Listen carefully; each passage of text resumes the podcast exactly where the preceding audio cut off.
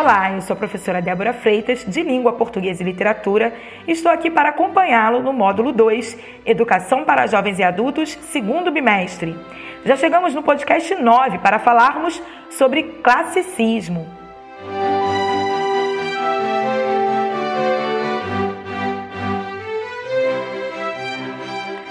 Bem, no século XVIII, o arcadismo retomou o equilíbrio clássico que fora rompido pelo barroco.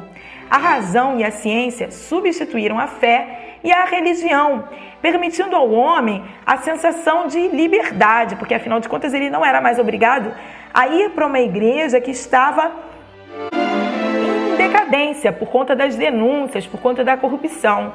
Então o homem volta-se agora para outras questões e se afasta da igreja. Naquele primeiro momento ele estava superando conflitos, mas o problema é que ele se afasta também hum, da fé. E aí, outros acontecimentos também colaboraram para provocar no ser humano da época uma mudança de pensamento. Ouça alguns fatos. O Iluminismo, movimento filosófico que acontece principalmente na França, propõe uma visão de mundo baseada na ciência, na razão e no progresso. A educação, que antes era dominada apenas pelos padres jesuítas e pela fundamentação católica, ah, vai aos poucos tornando-se laica. Isso quer dizer o quê? Ah, livre, desarraigada do ensino religioso. Isso é uma conquista até os dias de hoje.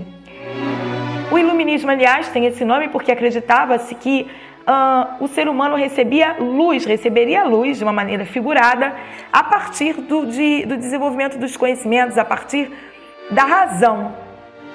Surgem vários estudos sistematizados e científicos que antes, no século XVII, tinham sido perseguidos pela Inquisição, pela Igreja. Uh, muitos filósofos, muitos, muitos estudiosos, matemáticos, uh, uh, cientistas, até então que não poderiam desenvolver pesquisas, agora estavam com campo livre. Então, agora, com uma maior liberdade, nós teremos a física de Newton, a biologia de Linneu,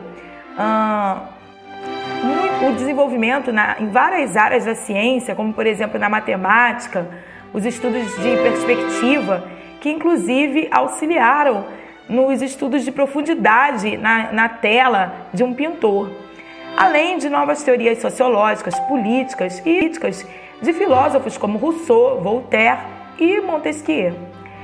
Desencadeou-se finalmente a Revolução Francesa sob a influência das ideias iluministas e com a burguesia no poder, que estava apoiando os filósofos porque tinham interesses em comum. Isso marca um novo tempo para a história da humanidade. Agora, no poder, não teremos mais o rei absolutista, uh, que não trazia, liber... é, é, trazia problemas econômicos para, esse, para, para essa nova classe social que era a burguesia. É, e por isso, muitos reis foram é, executados em plena praça pública, como por exemplo o rei Luís XVI em 1793.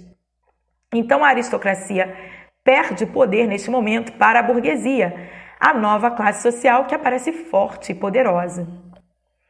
Diante de tantas transformações, o tempo agora é de otimismo, de confiança no homem, diferentemente do que acontecia no Barroco.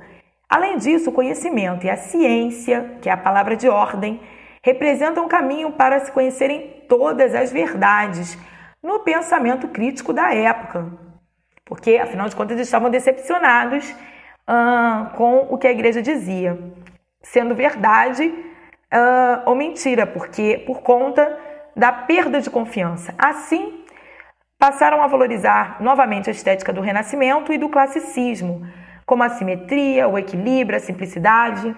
Os elementos naturais passam a ser os, obje os objetivos do artista e apagam-se o rebuscamento na linguagem, o luxo e a preocupação com os detalhes, os exageros, o enfeite. Daí surge o neoclassicismo, o movimento artístico do século XVIII e o arcadismo na poesia. Na medida em que o arcadismo volta a revalorizar os ideais do classicismo no Brasil, vários poetas retomam o modelo de Luiz Vaz de Camões, maior escritor clássico português, e que tem uma relevância grande até os dias de hoje, porque foi ele que auxiliou na modernização da língua portuguesa na sua época, com seus poemas.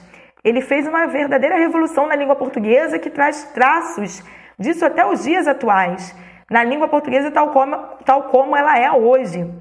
Então, é, essa, essa influência trouxe o modelo épico pra, pra, como, como poema do arcadismo através da consagrada obra de Camões, Os Lusíadas.